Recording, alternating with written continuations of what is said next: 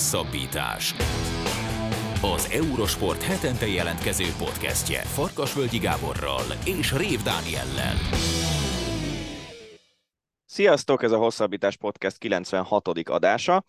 A műsor első részében folytatjuk a múlt heti műkorcsolyás témát, hiszen megkeresett minket szinte a beszélgetés adásba kerülése után egyből Pap Vivien édesanyja, és azt kérte tőlünk, hogy, hogy legalábbis adjunk lehetőséget arra, hogy nagyjából árnyalja azt a képet, amit múlt héten Fürstudiszt el, elénk festett, és erre úgy éreztük, hogy, hogy mindenképpen lehetőséget kell adnunk, úgyhogy a műsor első részében a horvát emőkével, Papivien édesanyjával készült beszélgetésünket hallhatjátok, a műsor második részében pedig természetesen nem lehetett szó nélkül elmenni amellett, hogy megdöntötte az NBA alapszakasz pontrekordját LeBron James, úgyhogy Törős Balázsjal, a Sport TV szakértőjével beszéljük ki az ő pályafutását, hogy miben emelkedik ki, és hogy mik a legdurvább rekordjai. Az Ácsi rovatban ezúttal nem focival kezdünk, hanem a Super Bowl-lal, de beszélünk elég érdekes teniszhírekről is. Megszületett az első kínai ATP Tour tornagyőztes Wu Jinping személyében aztán jönnek a foci hírek, Cristiano Ronaldo négy gólt szerzett az Al de betalálta a hétvégi fordulókban Dárdai Márton, illetve az új csapatában először Német András is, Paskuti István lett a nemzet sportolója, és egy egészen őrült NBA csereidőszakon vagyunk túl, úgyhogy ez a heti podcastünk, jó szórakozást kívánunk hozzá! Téli sportok tehát akkor műkorcsolya, és Pap Vivien édesanyja, horvát emőke a vendégünk. Mielőtt ilyen nagyon mélyen belevágnánk ebbe az egész történetbe, egy pár mondatban elmondaná, hogy miért is gondolták úgy, hogy megkeresnek bennünket, és aztán beszélünk Vivianról, illetve erről az egész helyzetről, ami most ugye a műkorcsolyában zajlik. Azért gondoltuk, hogy megkeressük Önöket, mert múlt héten végighallgattuk ugye a riportot, és elég egyoldalúnak éreztük, mert a jelenlegi valóság az teljesen más. Azt nem lehet elmondani, hogy Magyarországon nincsenek tehetséges sportolók, mert voltak is, és lesznek is, és vannak is.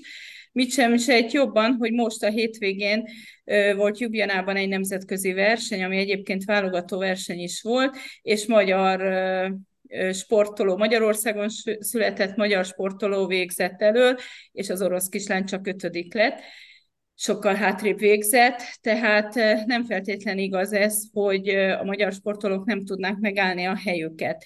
Nagyon sok dolog teljesen helytelenül hangzott el a múlt heti műsorban. Arról nem beszél, hogy a műkorcsárzók meg a jégtáncosok egy helyen edzenek, hát ez nem igaz. A műkorcsárzók azok a kint Káposztás megyelen a Vasas stadionban edzenek, a jégtáncosok pedig bent Budapesten a keleti mellett a Millenárisnál a gyakorló jégpályán.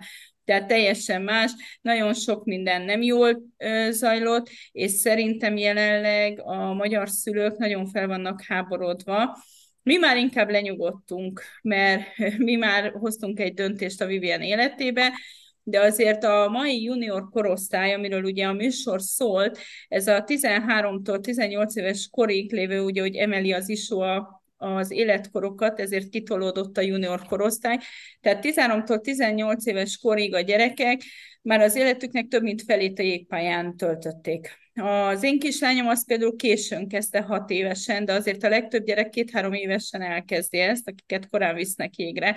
Tehát ezek a gyerekek 9-10-11 éve már ott vannak, és hajnalban kelnek, a család is kell.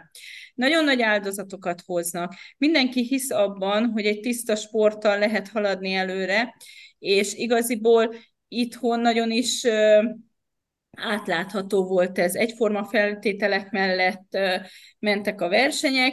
Mi a Vivinek tíz éves korában úgy éreztük, hogy Magyarországon talán nem tud akkorát fejlődni, hogy a nemzetközi szinten elölvégezzen, Vivinek nagy álmai vannak, olimpián is elég komoly helyezések, meg világbajnokságon, ezért mi meghoztuk azt a döntést, hogy külföldön készülünk. Mi nem szittunk senkit, azt mondom, itt vannak a magyar edzők, Magyarországon is lehet készülni, de mi megpróbáltuk külföldi edzővel külföldön készülni. Jelenleg az ISU egyik nagyon kiemelt edzőjével dolgozik Svájcban a lányom, kapott egy nagyon jó ajánlatot egy rövid munka után, és itt látjuk a jövőjét. Azt még, hogy milyen országban nem tudjuk. Nagyon-nagyon fájt neki, hogy 13 évesen, mint induló junior korosztályban egyből a világkupa futamon top 10-ben volt, ugye 8-9. helyen szerepelt, úgyhogy volt olyan, olyan világkupa, hogy ugye a Covid miatt három orosz volt, tehát ott azért eljutni a 8. helyre nagyon nehéz volt és ezt is meglépte, és utána mi azt hittük, hogy már minden rendben van, többször szólt miatt a magyar himnusz, minden, azt hittük, hogy a szövetsége is minden rendben van, végre elismerik a tudását, mert sajnos előtte öt évig, hogy mi a külföldöt választottuk, nem nagyon ismerték el, ezt az újságcikkek minden alátámaszza. A többi magyar gyerek az itthon próbált készülni. Nagyon-nagyon sok munkát beleraknak, szülők nagyon-nagyon sok dolgot beleraknak, és nagyon szépen is haladnak. Ez látszik nemzetközi szinten. Tehát egyáltalán nem indokolta az, hogy mi most kintről importáljunk versenyzőket. Nem beszélve arról, hogy nekem jelenleg avval semmi problémám nincs, hogyha ide jön egy orosz, itt él, itt lakik, ugyanezekkel a feltételekkel készül, akkor ó, persze, van ilyen a férfi részen, itt, itt lakik, itt készül, ezek adottak neki, lássuk meg, hova jut. Azt viszont nagyon inkorrektnek érzem, szerintem az összes szülővel egyetemleg, hogy valaki Moszkvába készül a moszkvai feltételekkel, ahol akár 10 órát is égen lehet, rengeteg edző van, váltogathatja, bármit csinált, majd ide jön, és akkor itt edz. Ugye az oroszok pont megbuktak a, bo- a dopingbotrányon, ö, most az olimpián. Azért ez látszik, hogy azért náluk a tiszta sport az azért kétségeket felfed, én úgy gondolom, hogy, hogy ez nem korrekt. Tehát úgy engedni valakit magyar színekben versenyezni, hogy egy vers, van egy MOX szabályzat, egy versenyeztetési feltétel, ki van a honlapon, mindenki által elérhető, amiben le van írva, hogy ha megnyeri a tesztversenyt, automatikusan jár a két világkupa, ugye a Junior GP.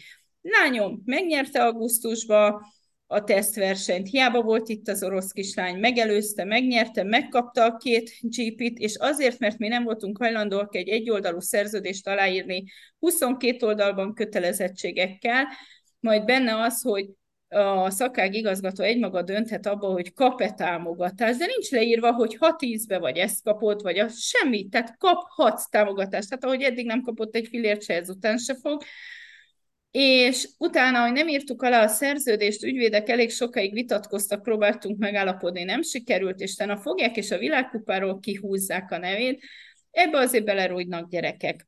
Persze, nagyon sok szülő aláírta a szerződést, mindenki más helyzetben van. Mi ezt a Vivinél nem írhattuk alá, hisz akkor a nemzetközi pályafutásának itt a vége.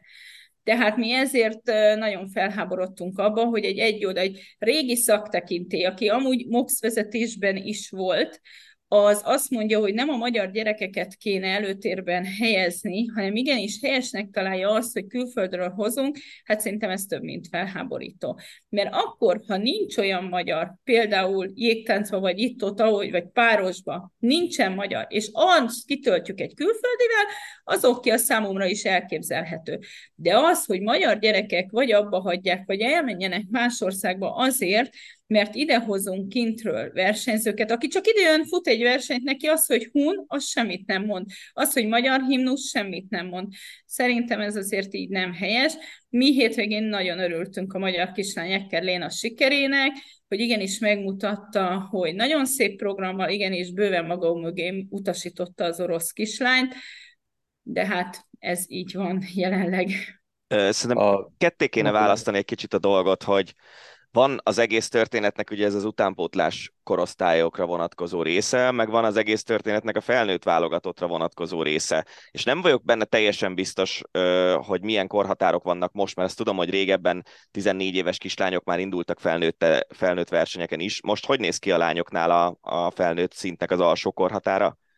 Most úgy van, hogy 18 év alatt, vagyis hát minden évben emeli az isú, de ugye előre kiadták, hogy hogy emelik föl, tehát a 2026-os olimpián, aki abban az évben betölti a 18 évet, mint például a lányom, az mhm. indulhat. 18 év alatt most csak junior lehet, tehát a junior korosztály az nagyon széles spektrumú, mert 13-tól 18 évig volt.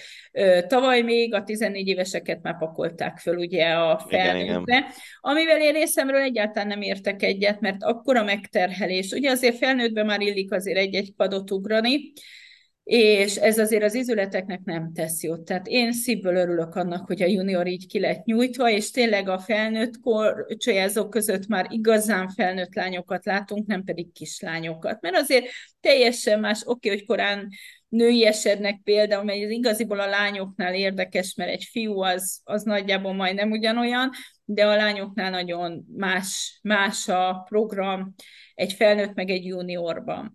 De egyébként felnőtt korcsolyázónk is van, ugye Láng Júlia személyébe őt azért a szövetség nagyon támogatja, megkapott mindent, egyszerűen Oroszországban minden. Hát, hogy ez nem sikerült jól, most például ugyanabba az akadémiába ment, ahonnan a Vivi eljött Olaszországba, ugye Enyába, ö, ott folytatja a karrierjét, ö, aztán meglátjuk a lányoknál, szerintem igazán kimagasló eredmény nincsen, felnőttben sem lány, sem fiú vonalon, ö, de hát ha majd most a mostani nemzedék, szerintem azért most ö, van azért 5-6 olyan kislány vagy fiú is, akiből azért lehet valami felnőtt. Pont, ha itt bírnak maradni. Ugye? Igen, pont erre akartam rákérdezni, hogy hogy lehet ezt az egész ö, oroszosítást egyfajta ilyen rövidtávú megoldásként ö, kezelni, hogy amíg mondjuk nincsenek olyan magyar versenyzők, akik nemzetközi szinten képviselni tudnák Magyarországot, addig megpróbálják idehozni ezeket az orosz, vagy, vagy akár ukrán korcsolyázót, hiszen ilyen is volt, és aztán amikor mondjuk a Vivien már felnőtt lesz, vagy a, a másik kislány, akit említett, aki a hétvégén versenyert, ő már felnőtt szinten tud majd versenyezni, akkor már ők fogják alkotni a válogatott gerincét, vagy ilyen hosszú távú koncepcióval nem találkoztak önök, hogy mondjuk ezt, ezt egyáltalán felvázolta valaki a, a fiatalabb lányoknak, fiatalabb fiúknak, a szüleinek, hogy ez, ez a terv, ezt szeretnénk, bízanak meg bennünk.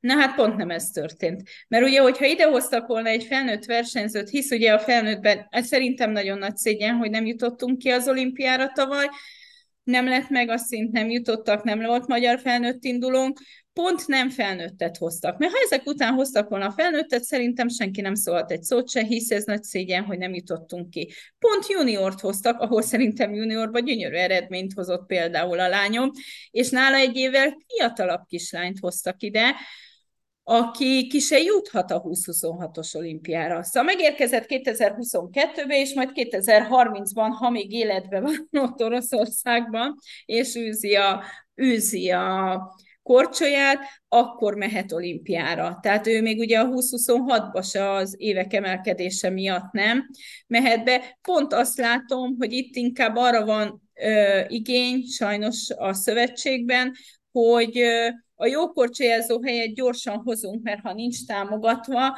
akkor gyorsan hozunk helyette egy orosz, mert az sokkal jobb lesz, meg ő, ő tökéletes, meg ő mindent tud, és nagyon jó, míg a magyart meg elnyomjuk vele. Miért nem felnőttbe hoztunk, hisz itt van még négy év az olimpiáig, amik kéne eredményeket hozni. Tehát pont nem ez történt meg, ami logikus lenne, hogy igen, nem jutottatok be az olimpiára, akkor megpróbálunk hozni ide sportolót. De ott, ahol a junior hozta, Ice Challenge-et nyert, nemzet, több nemzetközi versenyt megnyert, szólt a himnusz, pont annak a kislánynak a nyakára kellene hozni versenyzőt. Én nagyon bízom abban, hogy azért valamikor egyszer valaki azt fogja mondani, hogy változás legyen a szövetségbe, és elindul egy másfajta gondolkozás, és esetleg valaki majd fölhívja a Vivit, és azt mondja, hogy figyelj, mégiscsak szeretnénk, hogyha itthon versenyeznél, és, és hozd itt az eredményt. A többi nagyon jó korcsolyázóval, mert azért Zsemberi Katinkát is meg kell említeni, aki kijutott az EOF-ra, és a hetedik helyen végzett, az is nagyon szép eredmény. Tehát azért azt nem lehet mondani, hogy most ne lenne négy-öt olyan lány, aki, aki meg tudja nemzetközi szinten állni a helyét. Tehát nem biztos, hogy ide kellett volna hozni. Olyan részre kell hozni párosba, felnőttbe, ahol nincsen tényleg eredmény, az érthető lenne, hogy tényleg kell a szövetségnek.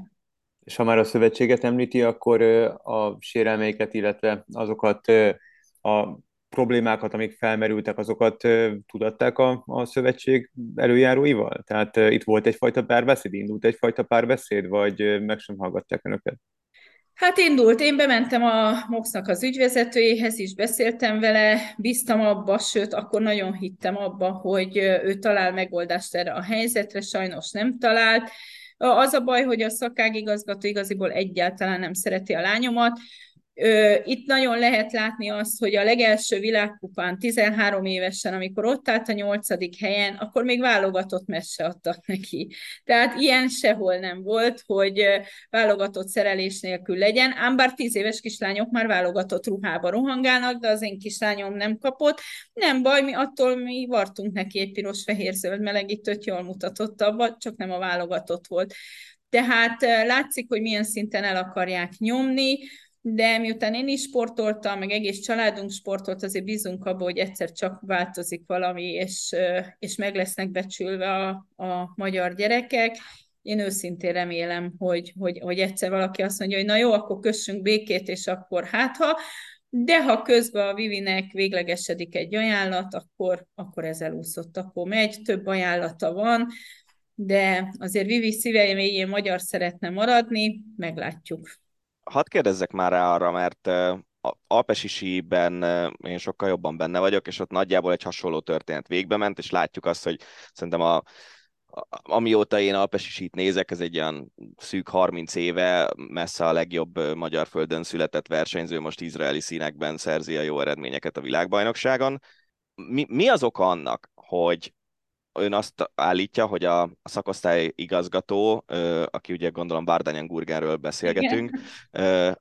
ő nem szereti a lányát. Én ezeket a dolgokat értem meg nagyon nehezen, hogy hogy előzmény nélkül ilyet nem nagyon tudok elképzelni, hogy valaki nem szeret valakit, vagy valaki más szeret, vagy ilyesmi, hanem biztos, hogy ez, ez évek alatt alakul ki egy ilyen helyzet, amit egyébként tényleg elhiszek, hogy most ez a helyzet, ennek mi az oka, és mit lehet tenni azért, hogy ilyen helyzetek ne alakuljanak ki a jövőben, vagy megoldódjanak akár az önök esetében? Ez nagyon egyszerű volt. Tíz éves volt a kislányom, amikor, amikor mi úgy döntöttünk, látva a nemzetközi mezőnyt, hogy külföldi edzővel szeretnénk továbbiakban készülni, és akkor került ide Magyarországra a Gürgen Várdáján, mi kértünk hozzá egy időpontot, bementünk és elmondtuk neki, hogy Angelina Turenkóval egy Szentpéterváron lévő edzővel kívánunk a továbbiakban készülni, és azt mondta akkor, hogy hát ő ezt egyáltalán nem támogatja, mert itthon nagyon jó edzők vannak, nagyon jó feltételek, miért nem itthon készülünk. Mondtuk, hogy nekünk erről más az elképzelésünk, mert mi azt látjuk, hogy 13-14 évesen itthon elfogytak a versenyzők, ugye akik akkor ennyi idősek voltak, és mi ezt a saját pénzünkön megpróbáljuk megcsinálni. Erre azt mondta, hogy csinálhatjuk, de juniorban majd ő fog diktálni, és majd meglátjuk magunkat mi ezt nem vettük komolyan. Tehát mi úgy vettük, hogy hát, hát ha Vivi jól ugrik, megcsinálja, akkor milyen akadály lehet. Ugye hát arra aztán végképp nem gondoltunk, hogy, hogy itt szerződéses akadály lesz. És amikor Vivi hazajött, ugye el is ment, kiköltözött két évre Olaszországba, fantasztikus eredménnyel jött haza, olyan eredménnyel, hogy juniorokat 37 ponttal verte, a felnőtteket 30-al, tehát nagyon két legnehezebb triplát kétszer bemutatta egy kürbe, hogy, és hát így jutott el ugye a világkupán a top 10-be, és hát akkor, akkor meglepődtek, hogy hoho, mi van. Na, ez történt augusztusban, és szeptemberben megérkezett Polina. Tehát azért egy kicsit olyan nagyon durva a váltás. Ez innen ered, hogy, hogy, hogy igaziból botlábúnak volt kikiáltva, ügyetlennek, azért, mert neki később jöttek a triplák. Viszont amikor megjött, akkor meg minden megjött stabilan és egy olyan szenvedés, egy olyan, olyan művésziesség van benne, amiért ugye Stefán Lambié felfigyelt rá most januárban, és megkeresett minket, hogy ő nagyon szélesen foglalkozna a lányunkkal, elmondta, hogy milyen feltételekkel, milyen felkészüléssel, és hát erre nem lehetett nemet mondani, ezért ott kötött ki a gyerek. De, de Szóval, e, és még végigmentünk, tehát nem egy újságíró riport, megjelent egy cikk, letiltották a szövetségből, és ezek mind-mind megvannak bizonyítékként, és én akkor, amikor bementem a Váradi Orsolyához, én ezt mind bevittem, hogy nézd, öt éve soha nem volt elismerve. Na például világkupán ott van nyolcadik helyen, a Moxos cikk, hogy szól, Kisebb hibákkal ugyan, hát egy hibátlan program protokollja volt, tehát milyen kisebb hibákkal, amikor a kommentátor, aki 20 éve csak világversenyeket ö, kommentátor, ő csodákról beszélt a lányunkat látva, és mégis ezt kaptuk meg, tehát soha nem volt elismerve, tehát nem, nem lehetett egy békepipát elszívni, hogy na jó, oké, beérkeztél, oké, és akkor nyomjuk és haladjunk, és ez nem anyagi támogatás, tehát nem anyagi, hanem hogy megjelenik egy cikk, és akkor azt mondja, hogy igen, elismerem, hogy tündökölsz, vagy bármi történik. Nem, nem, ez nem történhetett meg, mi egyszer bízunk benne, hogy, hogy, hogy, hogy vagy a Gurgenvárdáján, vagy valaki megpróbál azt mondani, hogy na jó, akkor üljünk le, és akkor egyszer is mindenkor a borítsunk fájtlat e fölött, vagy tényleg nem marad más, és, és hamarosan azt kell mondjuk egy országnak, hogy igen, akkor, akkor megyünk. Vivit sok helyen látnák szeretettel, de nekünk meg azt szem előtt kell tartani, hogy a Vivi nagyon magyar szeretne maradni. És, és ezért fáj az, amikor azt mondja egy régi szaktekintély, de mondom, régi, tehát nem a mai eseményekben van ott, mert nála ő a hanyut is szitta minden versenyen, de hát azért, azért csak lerakott a hanyu is valamit az asztalra, tehát nem biztos, hogy szabadott úgy szídni, tehát van, van, akit szeretünk, van, akit nem, és akit nem, azt akkor, akkor arra minden rosszat elmondunk. Mert én ezzel abszolút nem értek egyet, és mondom, nem csak a saját lányom esetében, azt ugye ki tudom emelni, mert most ezért Vivi isú versenyen nem indul, mert az egyéves eltiltásnak próbál megfelelni, ami esetleges nemzetváltásnál fennáll, de az, hogy, hogy Amerikából megkeresik, mindenhonnan megkeresik, hogy úristen, mi van veled, szeretettel várnánk minden, tehát nem is hittük volna. Világos, én azt hiszem, hogy ez, ez így elég egyértelmű, meg még akkor is, hogyha természetesen azért szülőként a, az önök szempontjai is nyilván egyoldalúak valamilyen szinten ebben a, ebben a történetben, de szerintem így, így, hogy hallottuk önt, meg hallottuk Juditot múlt héten a másik oldalról beszélni, így azért szerintem kialakulhatott bennünk ez a kép, hogy, hogy mi a helyzet. Emőket nagyon szépen köszönjük, hogy a rendelkezésünkre állt, és további sok sikert kívánunk Viviennek, illetve önöknek. Köszönjük, viszalás! Kosárlabda. Törös Balázsral folytatjuk a Sport TV szakkommentátorával, az NBA Magyarországi tudorával. A téma pedig LeBron James, aki a múlt héten megdöntötte az NBA pontrekordját, amit Karim Abdul-Jabbar tartott majd 40 évig. Egy nagyon érdekes mémre akadtam a, pont aznap, vagy azt követően, ahogy megdöntötte LeBron James a, a a rekordot, amivel az volt, hogy ha visszaszámlálunk LeBron James születésnapjától 9 hónapot, akkor szinte napra pontosan azt a dátumot kapjuk, amikor LeBron James, amikor Karim Abdul-Jabbar megdöntötte Will Chamberlain rekordját, tehát lehet, hogy apuka ott nagy Karim Abdul-Jabbar rajongó volt, és, és nagyon örült aznap este, lehet, hogy másért, de, de olyan, mint hogyha, mint hogyha erre született volna LeBron James, hogy megdöntse ezt a rekordot. Szia Baska, köszönjük szépen, hogy elfogadtad a meghívásunkat. Az első kérdésem az, hogy amikor LeBron James berobbant, ugye középiskolás végzősként, ballagóként az NBA-be, akkor te mit gondoltál róla első pillantásra, hogy elérhet ekkora magasságokba, vagy mondjuk lesz egy extra klasszis játékos, de azért ilyen eredményeket nem fog ő elérni? Sziasztok!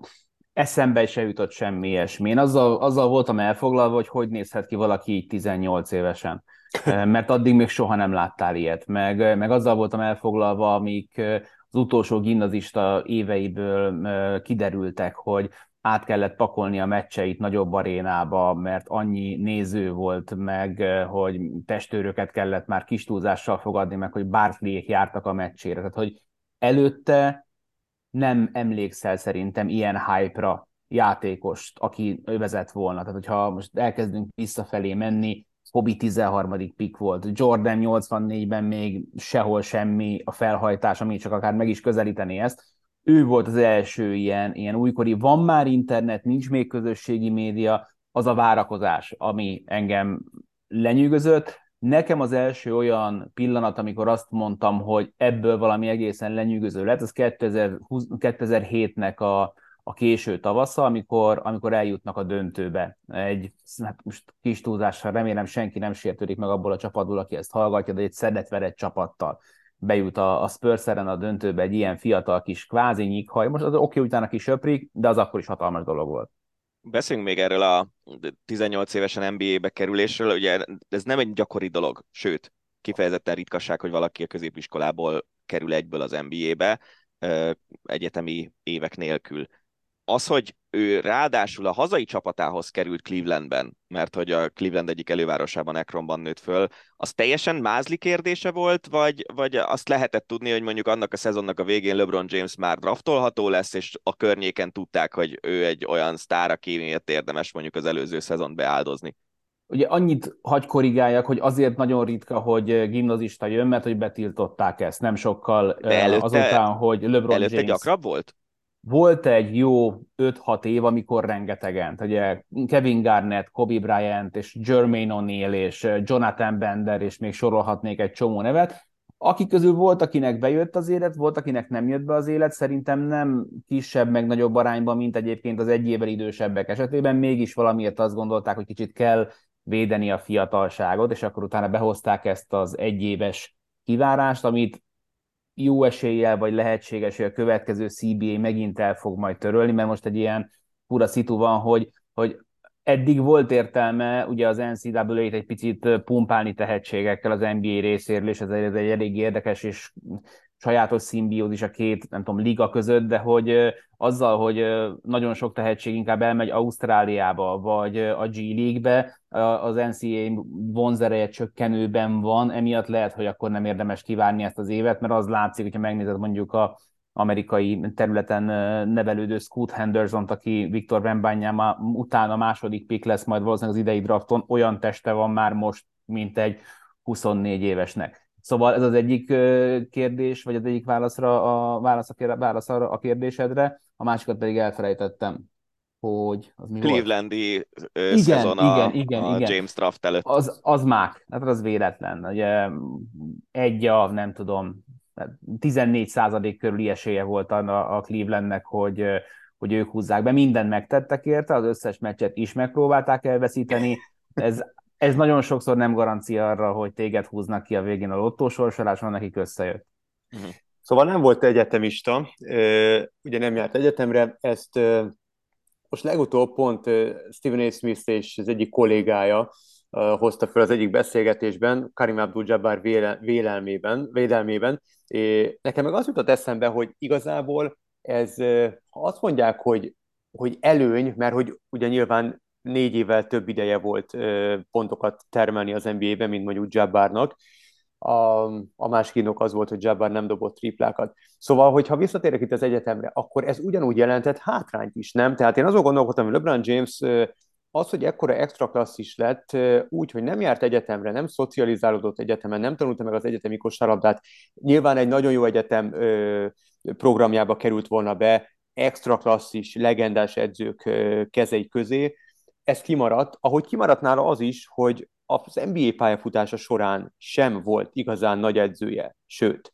Tehát Ty említhetjük, aki most már kinőtte magát egy nagyon elismert edzővé, aki ugye a Clevelandben volt az edzője, de azt követően és azt megelőzően sem volt igazából komoly edzője. Tehát akkor ezt szerinted az, hogy ő nem járt egyetemre, az előny abban a szempont, abból a szempontból, hogy megdöntötte a rekordot, vagy inkább hátrány?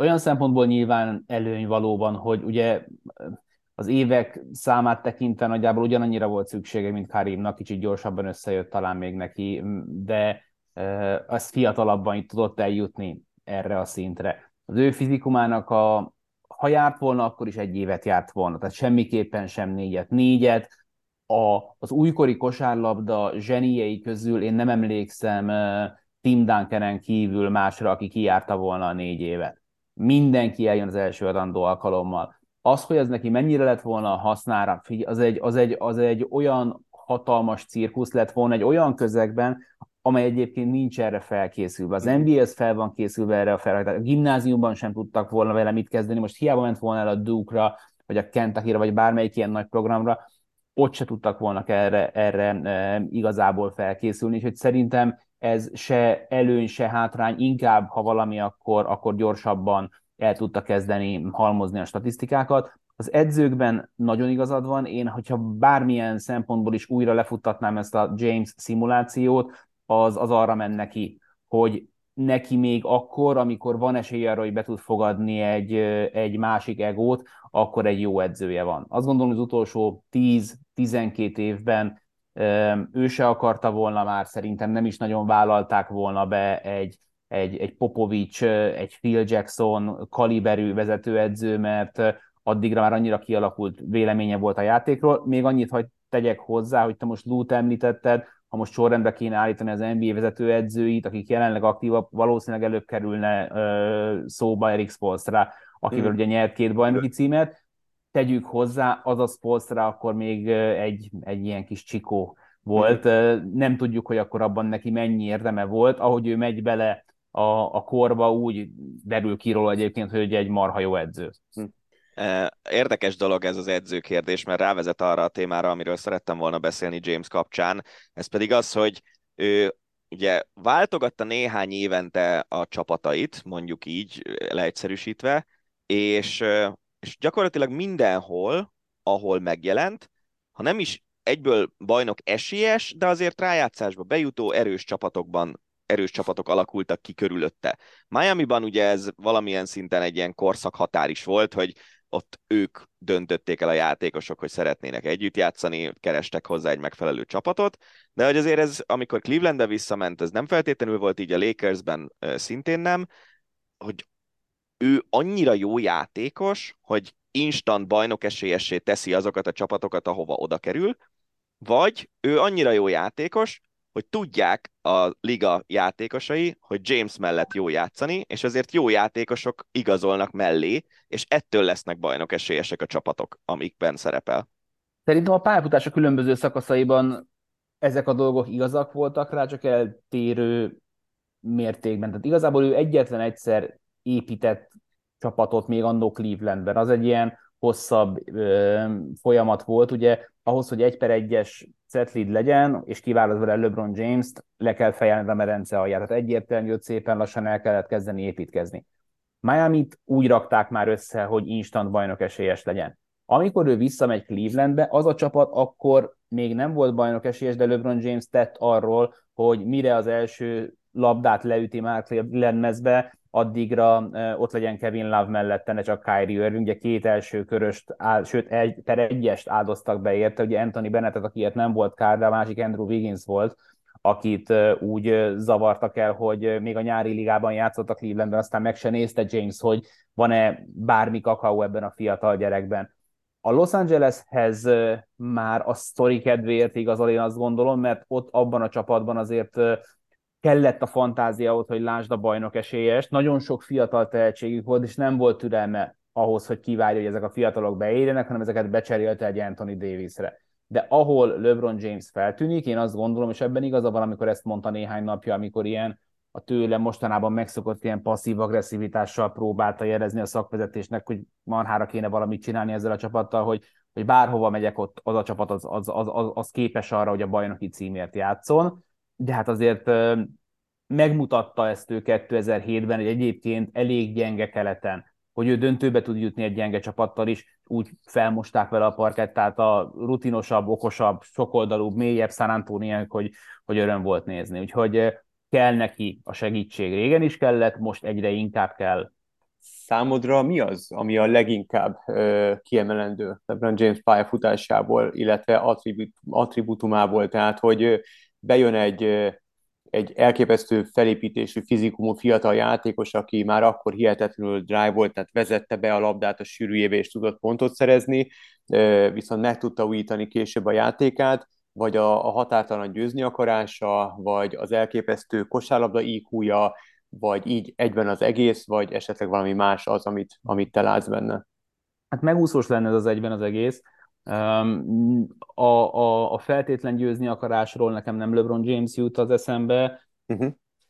Én nagyon fura, mert hogy olyan dolgokat kérünk rajta számon mostanában, milyen a testbeszéde, hogyan védekezik, stb., amit azokkal a játékosokkal szemben, akiket föl szoktunk mellé emelni erre a piadesztára, nem tudtad megnézni, mert már ebben a korban nem játszottak. Tehát Michael Jordan háromszor vesz egy nagy levegőt, hogy legyen kedve a pályára kimenni, ő kétszer kb. kiég.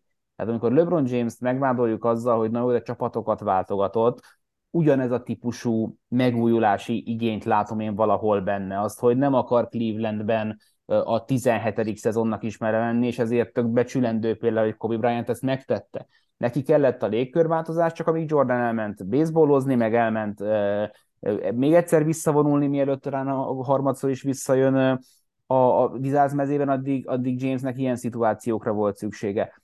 Amit én mindenképpen kiemelnék vele kapcsolatban, és szerintem ezt nem tudom, hogy van-e olyan sportoló, aki ilyen dózisban kapta volna, és, és ne bolondult volna bele, tehát tényleg képzeljétek el, mint ilyen rádióaktív sugárzásnak vagy kitéve, az pontosan ez a média figyelem. Az, hogy valaki úgy jár gimnáziumba, hogy 5000 ember nézi, úgy, hogy még nem üti le a labdát az NBA-be, már 100 millió dollárt keresett különböző szponzori szerződésekkel, és nézzétek meg, hogy mi történik a jelenlegi NBA-ben, mondjuk egyik kedvenc veszőparipám Zsamorentel, éppen akit a silepje, ki tudja, hogy milyen kétes üzletekbe, meg, meg balhékba vonz bele.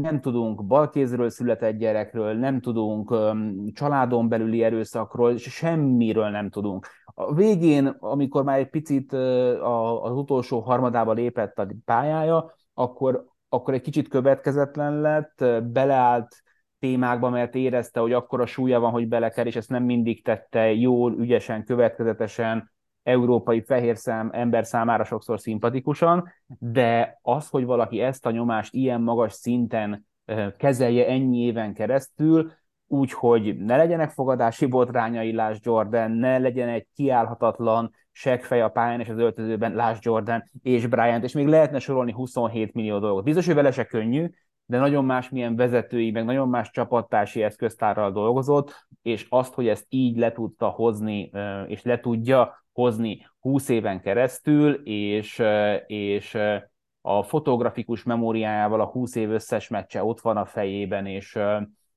és jótékony, és fejleszti a társadalmat, az övé, szóval, hogy rengeteg-rengeteg ilyen dolgot tudnék még mellé felmondani, amik nagyon sokszor inkább nem is a pályán mutatott dolgaihoz köthetők, hanem, hanem mint, mint, mint ember, meg sportember.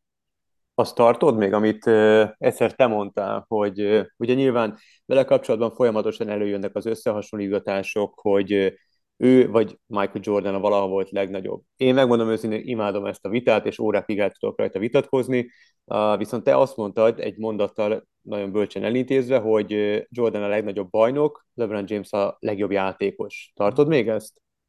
Én azt gondolom, hogy ha a píkjüket nézzük, és egy mérkőzésről van szó, ahol az összes többi játékos ugyanaz, és választanom kell egy embert a, a végére, akkor én azt gondolom, hogy LeBron james jobb esélyed van nyerni. Uh-huh.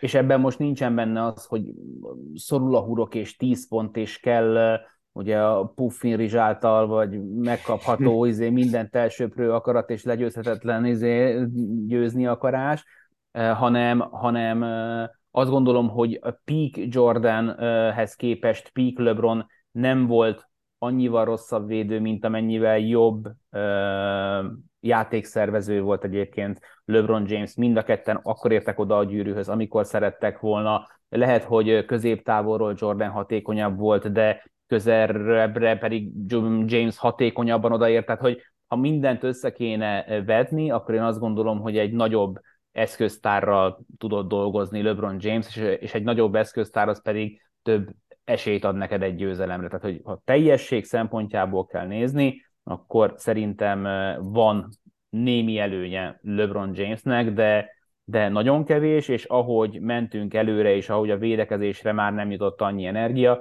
az az olló az ott nyílik, és az egy elég komoly érve egyébként Jordan mellett, hogy, hogy az ő védekezése az, az így az összpályafutás tekintve az, az, az egy más dimenzió volt.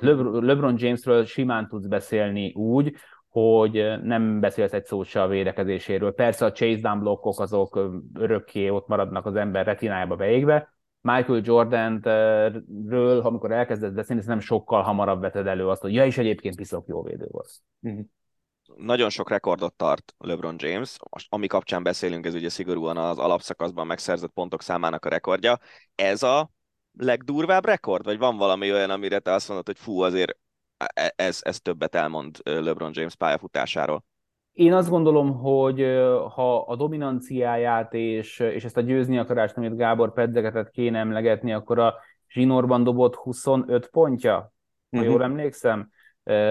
A, a, a Detroit ellen még a Cleveland mezében szerintem egy olyan statisztika, meg egy olyan rekord, ami, ami a mai napig hidegrázós, és amikor készültünk a Szaniszló Csabival a Jordan LeBron beszélgetésre végignéztem, szóval hogy ott azért, ott azért még ilyen Chauncey Billups-ok, meg Tayshaun prince kellett, kellett belépni. Tayshaun Prince volt annak az időszaknak az egyik legmagasabban pajzsra emelt egy per egyes védője, és ehhez képest csinálta ezt LeBron James. Ezt én mindenképpen ide tenném, illetve a másik az az, hogy 38 évesen 30 pontot átlagol most már, azt hiszem, és ha megnézed azt, hogy valaki ebben a korban mit tudott összehozni átlagban, akkor lassan most már a felénél tartunk pont általában. A Kobe Bryantnek van azt hiszem 17 és fél pont környéke, Dirk Nowitzki 12-13 pont környékén jár. Tehát LeBron James neve mellé, amit oda kell rakni, és, és ami, ami, ami szerintem nehezen elválasztható, az, az, az, ez, a, ez a kitartás, ez a, ez, a, ez a lejárati szabatosság, az angol mondja a longevity, ami, ami minden egyes alkalommal, amikor őt látjuk játszani, akkor sokkal hangsúlyosabban kéne jelentkezni, csak az emberekben ez nem jelentkezik. Tehát az egész elmúlt hét nekem egyszerre volt nagyon felemelő, meg időnként megható, meg elképesztően bosszantó, mert hogy, mert hogy LeBron Jamesnek rengeteg hétere van nemzetközi szinten és természetesen Magyarországon is, és, és ahelyett, hogy hogy, hogy most egy picit mindenki megállt volna és ünnepelte volna ezt a, ezt a, ezt a csodát, a, ahelyett, ahelyett azt, tehát mond, vettek, elővettek mindenféle statisztikát, miközben tényleg ilyet 38 éves testben még nem láttál, amit ez a fickó csinál. És hogyha nem döntené meg a rekordot éppen, csak néznéd, hogy, hogy mire képes jelenleg még a pályán, már attól le kéne tenni a maradék hajadot is. Az, hogy közben egy ilyen kisebb, mutatok egy idézőjelet, mérföldkő mellett is elhadt, ez Mácska habatortán. Igen, ez nagyon fura, hogy ez, az, hogy ilyen, ilyen, ilyen hosszú a szavatosság, ahogy te mondtad, ezt, ezt leginkább hátrányként hozzá fel vele kapcsolatban. Nincs túl sok időnk hátra, ezért még egy kérdést azért bedobnék ide a közösbe. Ugye Michael jordan kapcsolatban azt mondják, hogy nemzetközivé tette a kosárlabdát, és neki köszönhető az, hogy világszerte elismerté vált az NBA, és megismerték, és hihetetlen rajongó tábor szerzett a ligának. Steph Curry mellett mondják azt, hogy, hogy a, úgy reformálta meg a kosárlabdát, hogy egy valószínűtlennek tűnő testalkattal leigázta az egész ligát egy pár év alatt. Mi az, amit LeBron James neve mellett megjelenítenél ebben a tekintetben? Ő miben határozta meg a ligát, miben változtatta meg a ligát, vagy reformálta meg a ligát?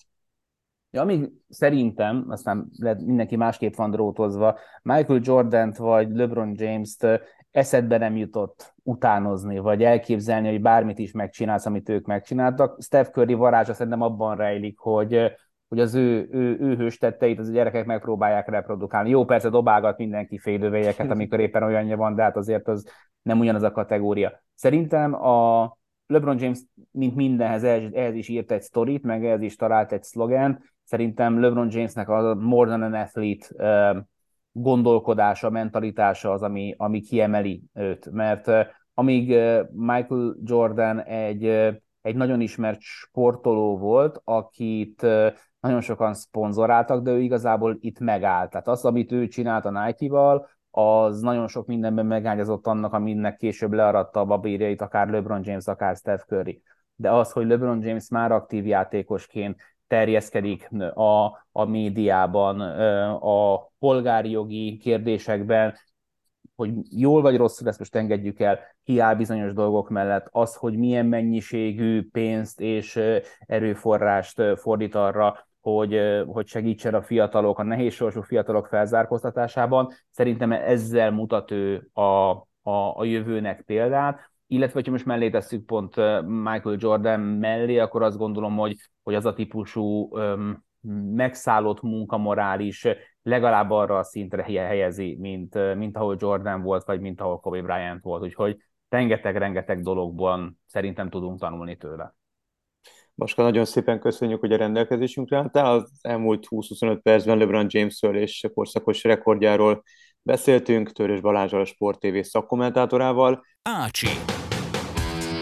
A hét legérdekesebb hírei.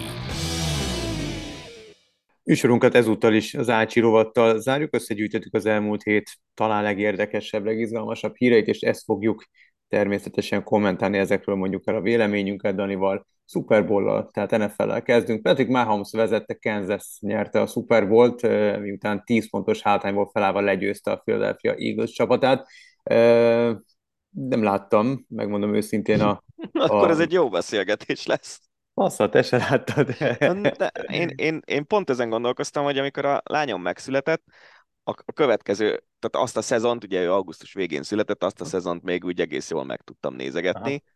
De aztán a következőt, amikor már már sokkal több energiámba, energiámat vette el a gyerekkel való foglalkozás, onnantól kezdve már nem nagyon fér bele nekem az, hogy az NFL-lel foglalkozzak, és igazából persze, hogyha egy olyan párosítás lett volna, ami olyan nagyon érdekel, akkor azt mondtam volna, hogy hogy megnézem, meg fölmaradok, meg nem tudom, hogy fölkelek, de, de annyira, annyira nem izgatott ez a, ez a párosítás. Rihanna koncerten voltam a Szigeten, az elég szar volt, valljuk be, őszintén. Hát, úgyhogy... ez, ez, most óriási volt.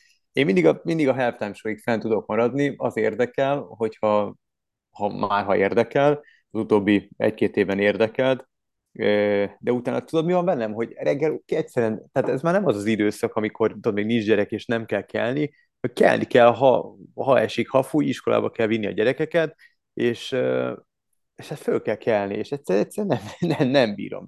Tehát, hogy nem, nem áldozom fel azt, a, azt az 5-6 óra alvást, a, már hogy nyilván akkor egy-két óra lenne ebből az 5-6 órából, úgyhogy azt nem értem, hogy miért nem szombatra rakják. Tehát én ezt a vasárnapi szuper volt, én ezt nem, nem értem. De hát nyilván helyi idő szerint azért még idejében ágyba kerülsz, úgyhogy... Hát persze, meg azért ez alapvetően amerikai dolog, meg szerintem egyébként nagyon sokan, akik tényleg igazi rajongók, azok megcsinálják azt, hogy vagy később kezdenek hétfő délelőtt ah. Európában, vagy kivesznek egy napszabit emiatt. Ah, ja, persze, persze. Na minden esetre nyert a Chiefs, Mahomes pedig most már második bajnoki címét és második döntő MVP címét szerezte meg.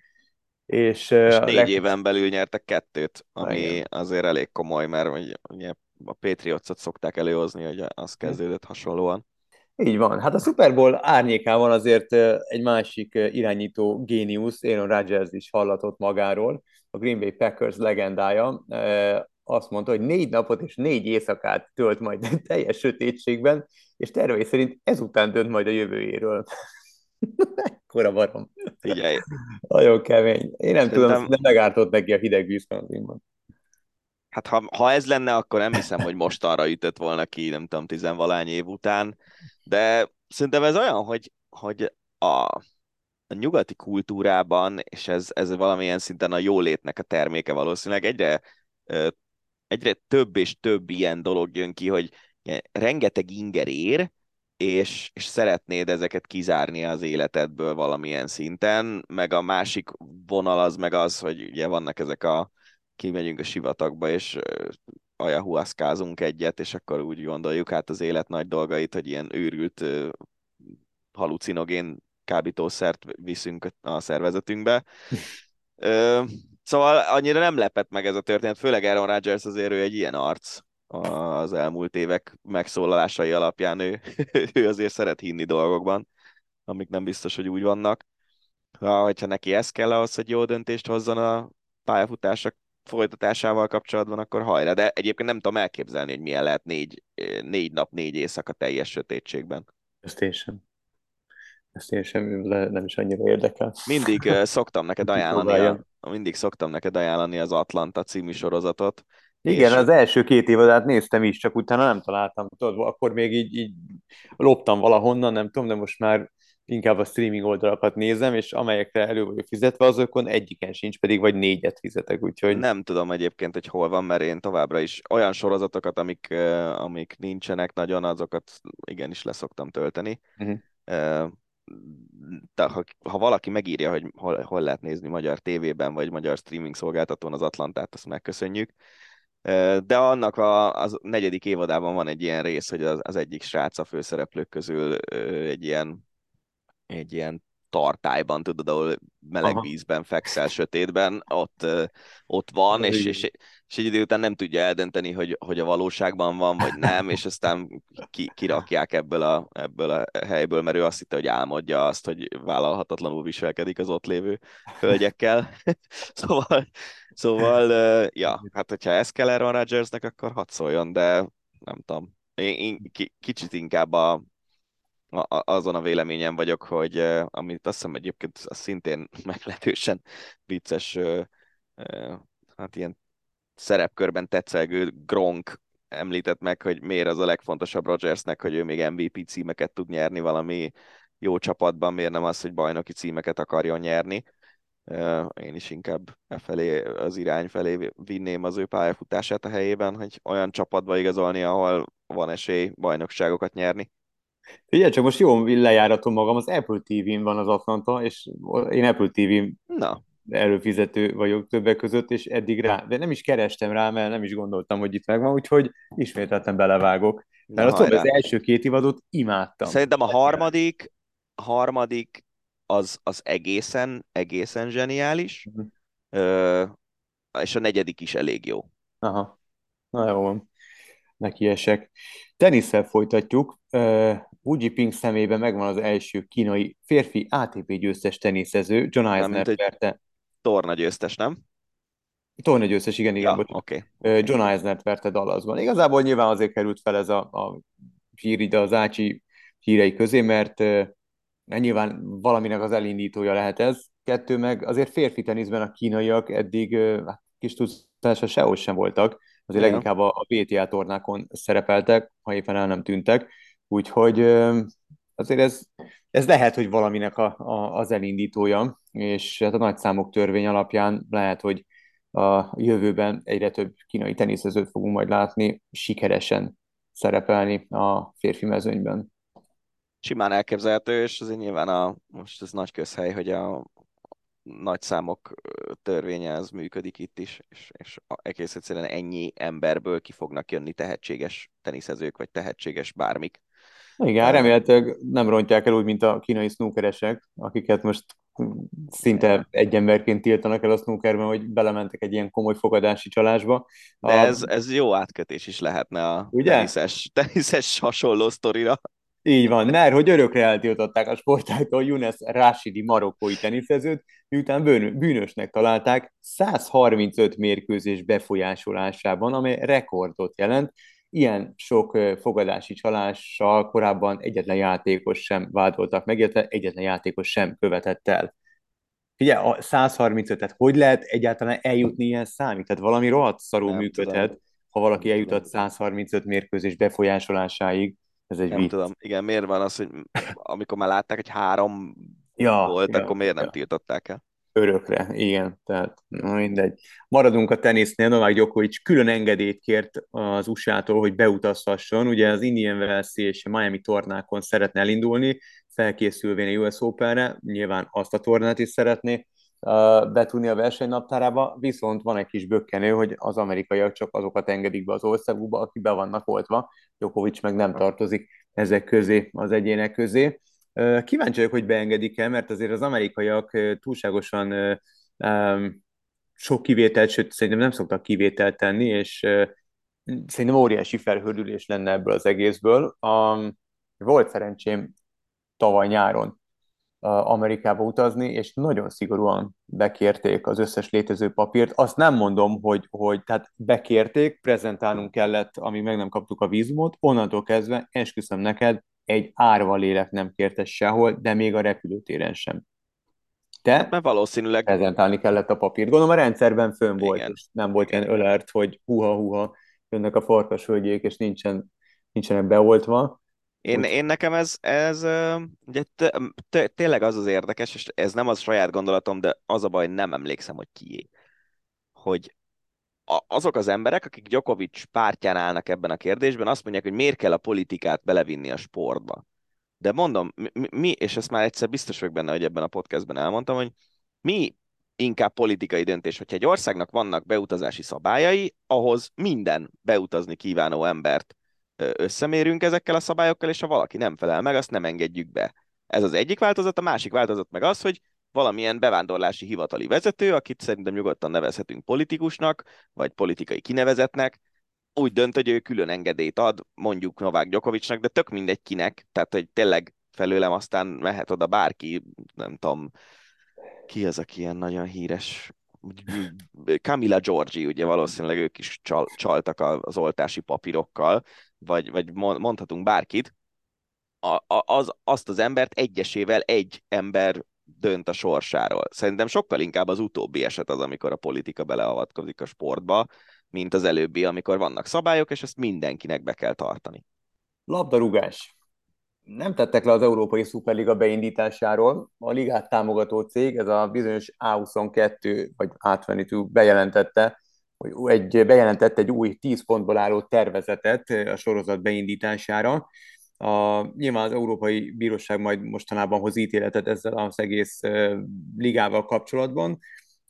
A céljuk, idézem, egy fenntartható projekt prezentálása az európai futballban résztvevők számára, amely minimálisan mind a 27 EU tagállam csapatai számára elérhető lesz. Most a 10 pont között, hogyha szemezgetünk, akkor például egy nyílt versenysorozat 60-80 csapattal részvétel bajnoki szerepléshez, szerepléshez kötődne, a szurkolói élmény javítása, a szolidaritási alap biztosítása nem résztvevő klubok és grassroots programok számára évi 400 millió euróval. A, ugye pont Mi, a... Miben más ez, mint az UEFA versenyrendszere? Ez jó kérdés.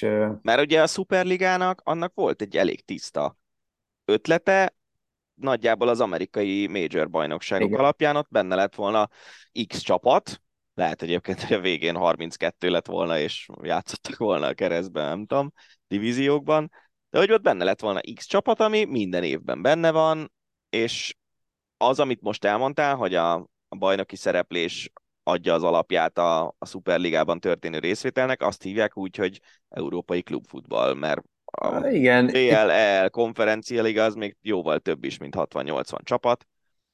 Figyelj, én nem tudom, hogy hogy, hogy működik kizárólagosan a, a, az UEFA, illetve a bajnokok ligája, de itt van egy olyan kitétel, hogy a klubok kizárólag a saját maguk által megtermelt bevételt költetik el, a verseny romboló tőke injekciók nem alkalmazhatóak, a klubok kizárólag a megtermelt bevételük egy meghatározott százalékát költhetnék el fizetésekre és átigazolási díjakra. Ez pedig az UEFA pénzügyi fair play szabályának a rövid hát jó, hát amit, igen, amit folyamatosan áthágnak. Um, Na mindegy, szóval én ezt nem értem, mert tényleg az eredeti Superliga koncepció, ami ugye lényegében a, a, szülőcsatornában maradt útközben valahol, az, az, az lett volna, hogy ott, ott tényleg a, a leginkább piacképes európai csapatok játszanak egymással, X meccset egy szezonban, és akkor nincs BL, hanem ez helyettesíti.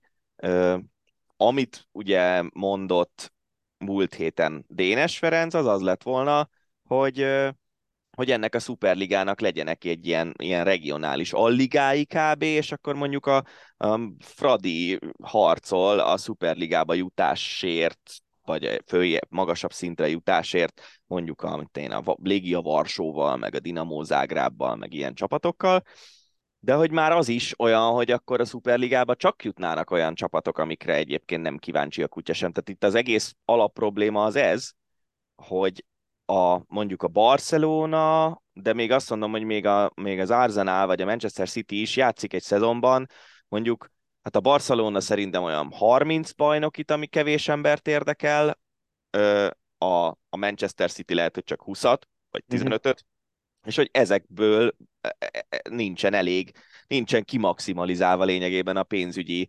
értéke ezeknek a kluboknak, és ezért lett volna a Superliga, hogy ne a, a nem tudom, a Gironával, meg a Cadizzal játszon a Barca hétvégente, hanem minden, minden meccsét olyan csapat ellen, ami ellen teltház van, meg a tévénézők is leülnek a meccsek elé.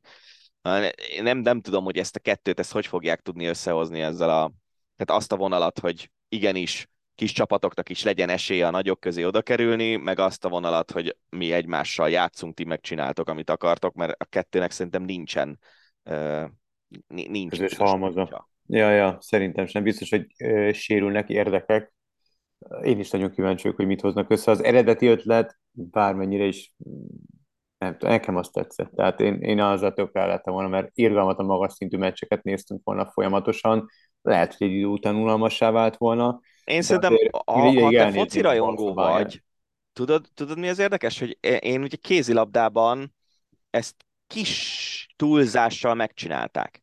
Uh-huh. És én imádom azt, hogy, hogy mit tudom én, kett a csütörtökön vannak a, a férfi kézi európai kupameccsek, az Európa Ligában is vannak szuper jó csapatok, és olyan meccsek, hogy megnyalod a, a tíz ujjadat utána, BL-ben meg pláne, de hogy mondjuk mit tudom én, csütörtök este mondjuk, hogy lejátsza a meccsét a Szeged mondjuk, és akkor utána ott van egy Plock Magdeburg, azt már nem biztos, hogy olyan elánnal nézem végig, pedig én imádom a kézilabdát, és szerintem sokkal több meccset nézek, mint, mint egy átlagos mhm. kézilabda rajongó. Ö, és hogy egy idő után szerintem ez lenne a, a, a Superligával is, hogy, hogy persze mondjuk a Barca tök jó, hogy te Barcelona szurkolóként, vagy te Bayern szurkolóként ö, minden hétvégén egy olyan meccset látsz, hogy Bayern Real, Bayern Arsenal, Bayern Man United, és akkor mindig jó csapatok ellen játszanak, és nem a, nem tudom, St. Pauli ellen, meg a, meg a Wolfsburg elleni bajnoki megy a tévében, de hogy egy idő után az ember megtelik, szerintem. És, és szerintem ez a Lehet. Superliga, ez, ez, ez pont e, ezt hozná, hogy, hogy szuper meccsek, állandóan jó meccsek, stb. stb. Egy idő után megtelsz velük, szerintem.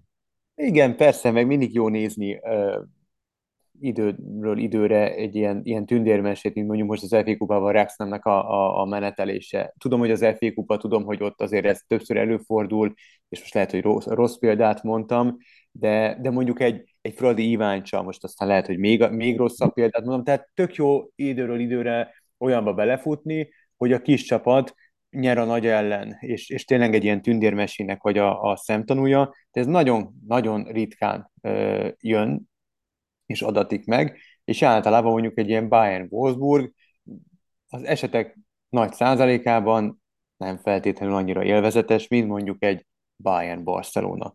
Uh, na mindegy, hát igazából én kíváncsi vagyok, hogy mi lesz ebből a történetből, mi lesz ennek a történetnek a vége. Az biztos, hogy amit te is mondtál, közös halmaz szerintem nincs nagyon. Egy-kettő meg biztos, hogy valakiknek az érdeke sérülni fog, és így valószínűleg, vagy én azt feltételezem, hogy, hogy kerékkötője lesz ennek az egész szuperligának. Cristiano Ronaldo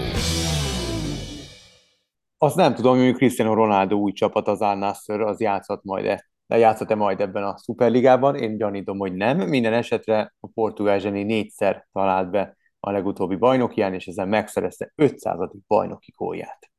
Gratulálunk Cristiano Ronaldónak, hogy a, a Liga Premier League-hez képest egy pici szint csökkenés kellett csak ahhoz, hogy újra rátaláljon a góllövő útra. Nyilván a Blast 4-ben is gól király lenne. Meg bá, nagyon sok olyan bajnokságban van a világon, ahol gól király lenne, csak olyan emberről beszélünk, aki mondjuk októberben még a Gótvita résztvevője volt. Még ugyanúgy el lehet erről vitatkozni szerintem, de ez El, csak fölösleges. Mindegy. Viszont már csak 399 góllal, vagy 499 góllal lemaradott tőle Dárdai Márton, aki megszerezte a Bundesliga-ban pályafutása első találatát a Hertha BRC címe, ö, színeiben, úgyhogy ismét Dárdai névtől hangos a Bundesliga. Ez az első gól, ez azért egy igen komoly találat volt, 20 méterről bőzületes nagy gólt lőtt a, a Gladbach ellen az ifjabbik Dárdai, úgyhogy gratulálunk neki, tényleg gyönyörű gól volt, és még, még sok ilyet. És reméljük, hogy magyar válogatott játékosként láthatjuk majd őt viszont. No comment. Uh, nem tudom, hogy neki mi lenne jobb. Ha ő akkora, akkora tehetség és annyira, annyira jó játékos, de az... az egész életét Németországba töltötte, neki nincs nagyon kötődése Magyarországhoz szerintem az apukáján révén. Apukája az, révén. Az Nyilván minden jó játékos játszol a magyar válogatottba, gondolom, de, de, csak de mióta, úgy, vagy, hogy... mióta vagy Tárdai Márton? Hogy érted? Hát nyilván az, hogyha van egy ember, aki egy nagyon jó játékos lesz, és ő a magyar válogatottat erősíti, az nekünk magyaroknak jobb, mint hogyha a németet, és most én teljesen a saját szempontomból mondtam ezt a ja, dolgot. Persze, persze, én csak... Az, ha, ha Dárdai Márton lennék, gondolom, biztos, hogy, hogy német akarnék lenni. Az, ez nem azt kérdés. gondolom, hogy, hogy vagy nem gondolom, nagyon remélem, hogy semmiféle, az biztos, hogy a szülei révén nincsen semmiféle pressziónak kitéve, én nagyon remélem, hogy a külvilág, illetve a hozzájuk közel állók sem presszionálják, és meghozza majd azt a döntést, ami neki a legjobb. Egy, egy általában egy nagyon, nagyon tehetséges, nagyon jó játékos, hozza meg nyilván azt a döntést, amit számára legkedvezőbb, és ha az olyan döntés, ami, ami mondjuk a magyar szurkolók számára nem feltétlenül kedves, akkor is remélem, hogy, hogy békén hagyják, és befutja azt a pályafutást, amit megjósoltak neki. Aki viszont már bemutatkozott a magyar válogatottban, az német András, aki új csapatában a Hamburgban a rögtön góllal mutatkozott be, úgyhogy neki is gratulálunk, és ezt, ha jól tudom, már nem először teszi. Nem, ebből... Hát a válogatottban is körülbelül 10, 10 hmm. percen belül gólt lőtt, vagy valami ilyesmi volt, nem? Akkor igen, akkor jól emlékszem. Igen, igen az biztos, hogy... Uh... Hát ebben jó, jó, ha rendszer csinál az ember. ja, igen. Nem, nem rossz. Várjál, azt akartam megnézni, hogy a igen? Hamburg hogy áll a német bajnokságban, a följutó helyen áll. Igen, Bundesliga kettes csapatról beszélünk. Ugye a, a, hogy mondta még a Varga Ákos kollégánk régen, a Bundesliga dinoszaurusza. Igen, mert egy csomó ideig nem esett ki. ki. Igen, hát aztán Igen, beállt, a, beállt a 66. percben, és a 73-ban ő szépített, és 0-3-ról egyenlített ki a Hamburg Heidenheimban.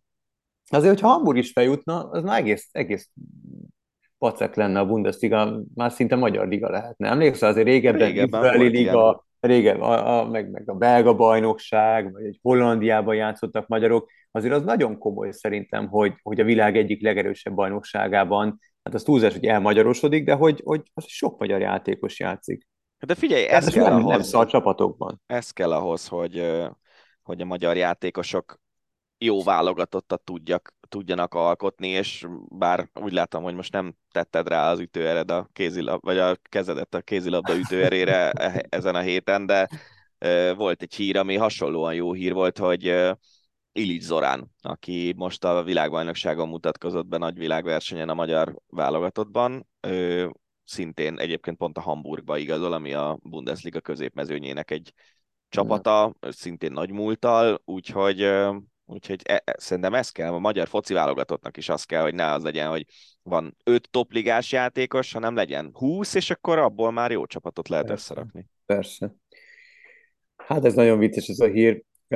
Dajot Upamecano, a Bayern München francia hátvédje egy operaénekes segítségével erősítette meg a hangját azért, hogy a pályán meghallják a csapattársai, ugye nyilván a védelem közepébe játszik, és hát onnan irányítani kell a társakat, és neki nem volt elég hangja, meg, meg nem volt elég erős a hangterjedelme sem, és ezért volt, hogy nem hallották a társak, illetve ha meg nagyon megerőltette a hangját, akkor meg berekedt, és utána elvesztette a hangját napokra, tehát az meg azért nem volt jó. Úgyhogy egy profi operaénekes segítségét kérte, és, és állítólag használ a korrepetálás. De szerintem ez a hír, ez már vagy őszi.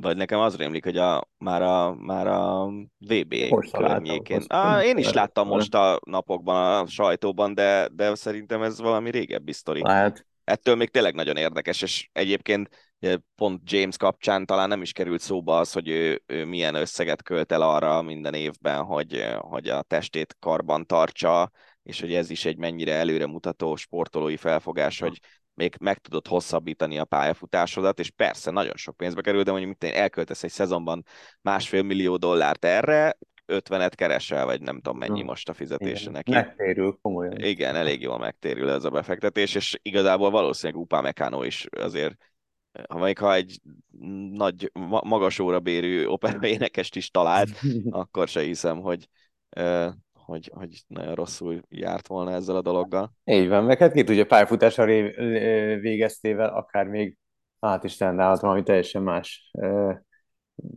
irányba, aztán ki tudja, mi lesz belőle, ha szögre agasztja a stoplist.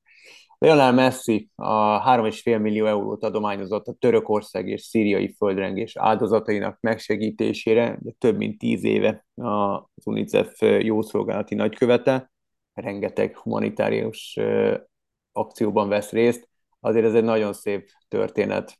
Akárha a saját pénzéből adta, akárha csak a nevét adja az egész sztorihoz, de ez példamutató, és ami történt ott Törökországban, illetve Szíriában, ez, ez, ez egészen egyszerűen borzalmas, azok a képek, jaj, szörnyű. szörnyű. Ja, én, én, nem is, én nem is kezdtem el ezeket megnézegetni, pedig ja, tényleg ilyen ugye nagyon megható. Amivel itt szembe találom magam, szörnyű, tényleg. Ja. Siralmas. És igazából tényleg az a durva, hogy hogy az a környék, voltak földrengések, de hogy, hogy ilyen szintű azért nem nagyon, hál' Istennek. És uh, nem is biztos, hogy föl voltak rá készülve. De hát ez a, ezek a számok, erre emlékszel a... felkészülve? Tessék? Hát erre hogy lehet felkészülve? Hát úgy, hogy olyan házakat építesz, mint Japánban, hogy 9-es földrengésig bírják. Úgy. Ja, Hát, ja, igen. Tudsz fölkészülni. Hát jó, persze, de hát, hogy egy olyan térségbe érsz, akkor igen, érted, pont ez hát, az, ha hogy... volt már rá precedens, akkor nyilván abból tanulsz, és, és akkor, de, de ha, és, és megengedheted magadnak, és vagy olyan gazdasági szituációban, akkor olyan épületeket építesz, hát ott szerintem, ha még lett volna is hasonló földrengés korábban, akkor sem tudták volna ezeket a házakat úgy megépíteni, lévén lehet, hogy know-how sincsen, pénz se nagyon van, igen, és az a durva, hogy ez az egyik legősibb része a, az emberi civilizációnak, amit ez most sújtott, ugye az az Antakya nevű város, ez Antiókia néven elég ismert a, az ókori történelemből, és így gyakorlatilag a földdel vált egyenlővé. Tényleg ször... Az ember élet is szörnyű, meg a, meg a kulturális értékek elvesztése is szörnyű. Szerinted, illetve nem szerinted, te hova helyezed a klubvilágbajnokság? Most nyilván egy éles váltás, nem haragszik meg senki. Szóval te hova helyezed a labdarúgásban, a tornák rangsorában a klubvilágbajnokságot? Nem tudom, sehova. Egy, egy másodpercet nem néztem belőle. De Ugye? Én azt hiszem, hogy nem adta egyetlen magyar tévé sem. Ám mondjuk akkor pedig aztán már tényleg, hogyha valaki itt kettőt rúg a labdába az utcán, már azt közvetítik. Hát ez az, múlt, a múlt héten volt, éppen pénteken én voltam ügyeletben, és akkor ugye ilyenkor reggel elküldjük a szerkesztőségnek, hogy, hogy mi, mire érdemes odafigyelni, ami történik a nagyvilágban, és azt néztem, hogy ilyen sen két, két szarcsapat meccse, ilyenből volt, vagy öt, amit a magyar tévék élőben adtak péntek este a bajnoki fordulók nyitányaiként. Mit tudom én, ilyen, ilyen Nizza, Angé, meg ilyen, ilyen, ah. do, ilyen szint, Cadiz Girona, azt hiszem az konkrétan volt. Jézus már, egy, igen, és hogy ilyen meccseket is leadnak a magyar tévék, ez a, ez a nagyon kemény.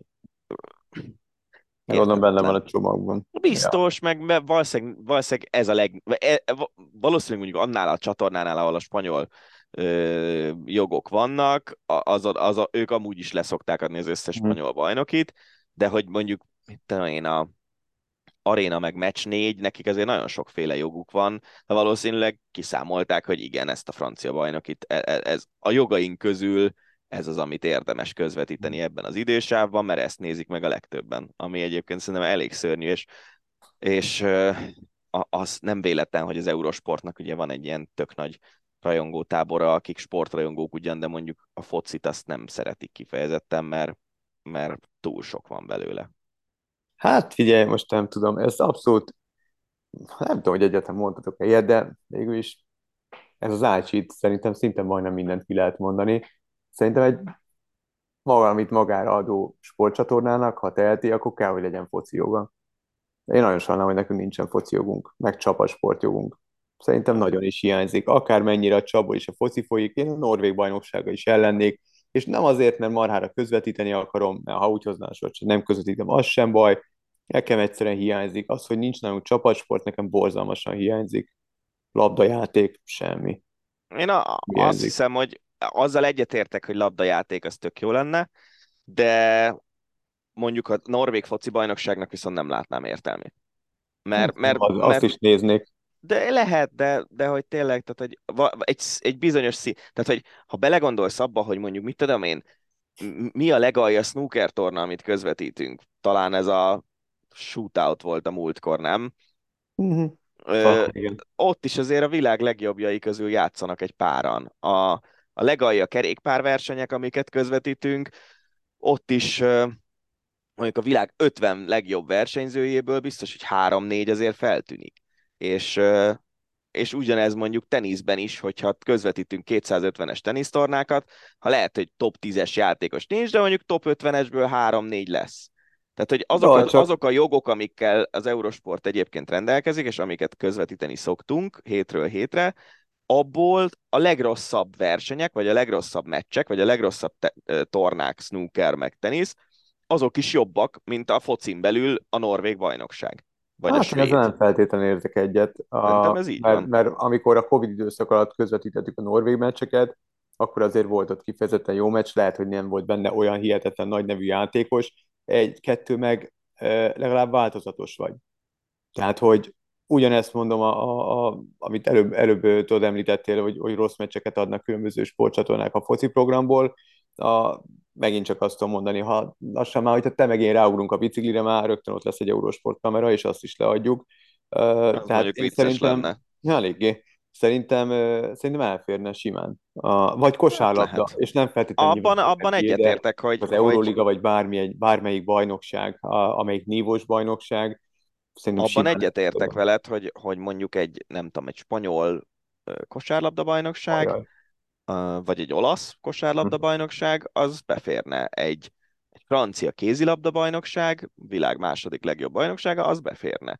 Az sokkal inkább el, el tudnám képzelni, vagy akár mondjuk, mit tudom én, jó, most persze nem fogjuk a KHL-t közvetíteni, de hogy még, még amik háború előtti időpillanatban még a KHL-t is el mhm. tudtam volna képzelni, hogy, hogy mondjuk az a világ második legjobb hoki bajnoksága, az érdekelhet embereket, de a világ 23. legjobb foci bajnoksága, az, az szerintem annak nincs értelme. Akkor Ez érdekes, amit mondasz. Melyik volt az a sportcsatorna, ami a KHL-t közvetítette? Szerintem Sport nekik nem, ment. Nem, az nem jött be nekik.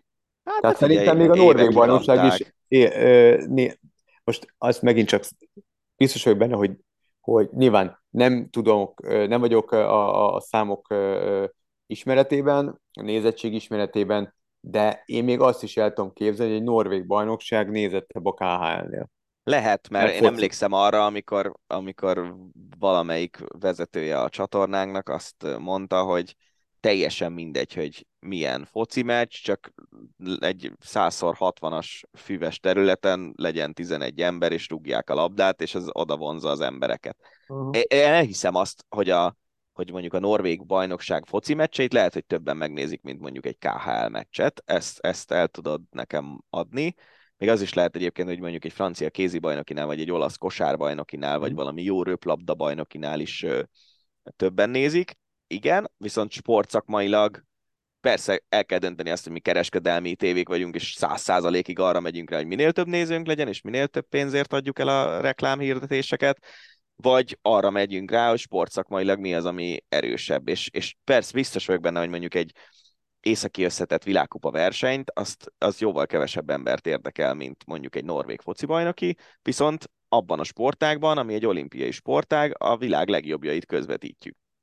És az szerintem szakmailag értékesebb, mint a norvég bajnokság. És még mielőtt a Nor- norvégfoci.hu szerkesztője ja, persze, nem, nem, egy, egy e-mailt, hogy miért az norvég, nem a norvég bajnokság, csak most ez a példa nem, maradt példa, itt. Nyilván, persze. Meg ugye ráadásul a norvég bajnokságot azt közvetítettük a, a, akkor, amikor a Covid leállás alatt az volt az egyik egyetlen bajnokság. De például a, szerintem, azt nem tudom, hogy még most is van-e, de szerintem a svéd foci bajnokságnak a meccseit, ezt az eurosport.hu-n hétről hétre lehet nézni.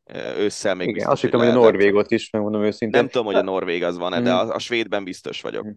Szóval Vagy, ezek, ezek jó kérdések. Van, tehát a nap végén a, a nézőszám az, ami, amiért, amiért dolgozol, meg amiért költesz, meg amiért veszel sportjogokat, hogy, hogy megtérjön. Persze, abszolút egyetértek nyilván a, a a sportszakmai kérdésekkel is, meg a sportszakmailag fontos dolgokkal is, de hát a nap végén azért mégiscsak a nézőszám dönt szerintem egy televíziónál, főleg... Lehet, meg mondom, tényleg, tehát le, lehet, beszélsz, lehet, lehet, lehet Lehet teljes mértékben így, így nézni a dolgokat, ebben egyetértünk. És egyébként az bennem is bennem van persze, hogy tök jó lenne, hogyha lennének. De én azt gondolom, hogy ha jó, akár jó foci, vagy jó, valami jó csapatsportág mm. közvetítési jogok, az olimpián kívül, hiszen azért ezt ne felejtsük el, hogy az olimpiai közvetítések azok ott vannak. Pont ezért érdekesek, hogy hogy mondjuk, nem tudom, én négy évente közvetítek kézilabdát. Hát ez az, ezt mondtad, négy évente. Igen. Ja, ja, ja. Na de, el, de elkanyarodtunk igazából a tártól, mert hogy a klubvilágbanosság apropóján beszélgettünk, vagy apropója miatt beszélgettünk erről, vagy kanyarodott el ez az egész beszélgetés így a, a televíziózásra, meg a, meg a nézettségre. Szóval a Real Madrid nyerte a klub VB-t, egy olyan tornát, amire, amire kutya nem kíváncsi, szerintem. Hát azt, azt szerintem sokat elmondtam, vagy nem, hogy a döntőben az Álhilállal játszottak egy 5-3-at. Tehát egy, ez, ez úgy nagyjából számomra be is árazza ezt a dolgot. Ez egy, ez ja. egy glorified bemutató torna. Ja, nem ért. Na mindegy, Tony Kroos biztos örül, mert most már rekordot jelentő hatodik alkalommal nyerte meg a klub BB-t. Ugye Bayern egyet, meg ötször a, ötször a Real-val. Biztos az ő pályafutásában ez az a sor, ami a legfölül van, nem? Nem a BL meg a BB győzelmek. Ja, ja, ja. Többször is szabályszegéssel vádolja az angol Premier League a Manchester City-t. Hivatalos közlemény szerint az Egyesület 2009 és 18 között többször is megsértette a liga pénzügyi szabályrendszerét. Hát, hogy erre miért csak most jöttek rá? igazából ez volt, a, ez volt igazából a, a gondolatom. Ugyanaz, mint a, annál a fogadási csalásokkal bűvészkedő mhm. teniszezőnél, hogy, hogy igen, ez csak most mindegy, állítólag akár még a kizárás is szóba jöhet, azért nem is annyira tökölőni magát a PL, hogy az egyik legnépszerűbb, nem tudom, hogy népszerű, de hogy az egyik legjobb Premier League csapat a, a City, az szerintem vitán felül áll, szóval én gyanítom, hogy meg hát tudjuk, hogy kik állnak mögötte, pénzelik, hogy nem hiszem, hogy kidobnák a ligából, de egy, egy vaskos pénzbüntetésre számít, de hát az meg olyan, hogy most érted, nincs az a pénz, amit ne tudnának kifizetni, úgyhogy tök mindegy. Azt a mémet láttad, hogy 2024. június Erling Holland átveszi a Championship aranycipőjét 400 rugott góllal nyerte a góllövő listáját a másodosztálynak. Bár egyébként én azt gondolom, hogy előbb rúgják agyon a Championshipben, mint hogy túl sok gólt rugdosson. Az is lehet. Az is lehet. Vaskuti István lett a nemzet sportolója, olimpiai bajnok kenus C2 500 méteren 1980-ban a Moszkvai olimpián, tízszeres világbajnok. Nagyon, nagyon érdekes, amikor megláttam ezt a hírt, akkor az volt az egyik első gondolatom, hogy, hogy, hogy nem találtak egy egyszeres olimpiai bajnoknál eredményesebb kajakkenust Magyarországon, ha már kajakost vagy kenust akartak beválasztani. Hát, ez a, hogy érted, amit mondok, nem? Hogy, hogy ezt szoktuk mondani, hogy mit én, Kovács Katalinnak van 38 vagy mennyi világbajnoki címe, és hogy egy olyan embert választottak be, aki kétségtelenül ismert, és ugye kritérium az is, hogy a sportpályafutásod után, a sportákban maradva alkossál valamit, aminek nyilván ő elég jól megfelel, de hogy hogyha szigorúan az olimpiai eredményességet nézzük, egy iszonyatosan olimpia központú országban, akkor engem nagyon meglep az, hogy ráadásul párosban és a moszkvai olimpián, ami ugye egy csonka olimpia volt, szerezte az egyetlen aranyérmét, és őt választották be,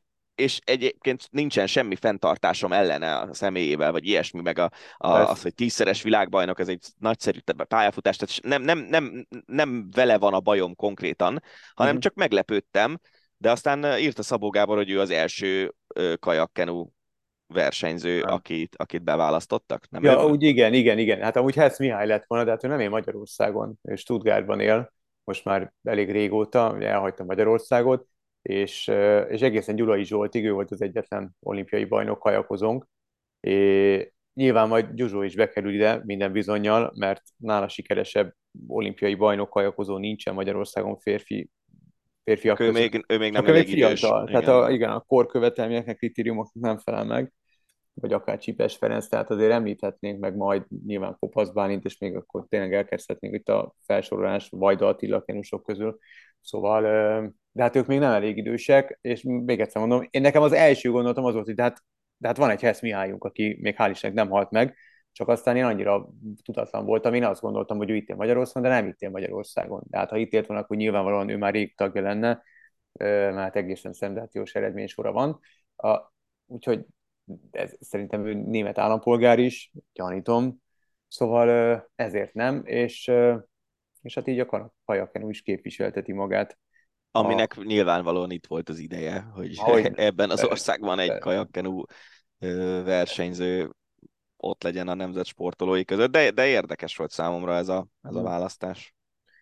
Na hát és miután NBA azért volt a, a műsorban, egy NBA hírrel zárjuk a mai ácsit, talán minden idők legizgalmasabb csereidőszaka történt az NBA-ben, Kyrie Irving ismételten új csapatmezét összeölteti majd magára, jól számolom, öt év alatt ez most már a harmadik lesz, ugye, um, és uh, ahogy ugye a Clevelandből kisírta magát Bostonba, Bostonból kisírta magát Brooklynba, Brooklynból pedig kisírta magát most éppen a Dallasba, a Luka Doncic csapatársa lesz, és jó haverja Kevin Durant is nem bírta ki már itt a brooklyni hideget, és, és átruccant Phoenixbe, hogy megint egy bajnok esélyes csapat tagja legyen. Nem a golf torna miatt?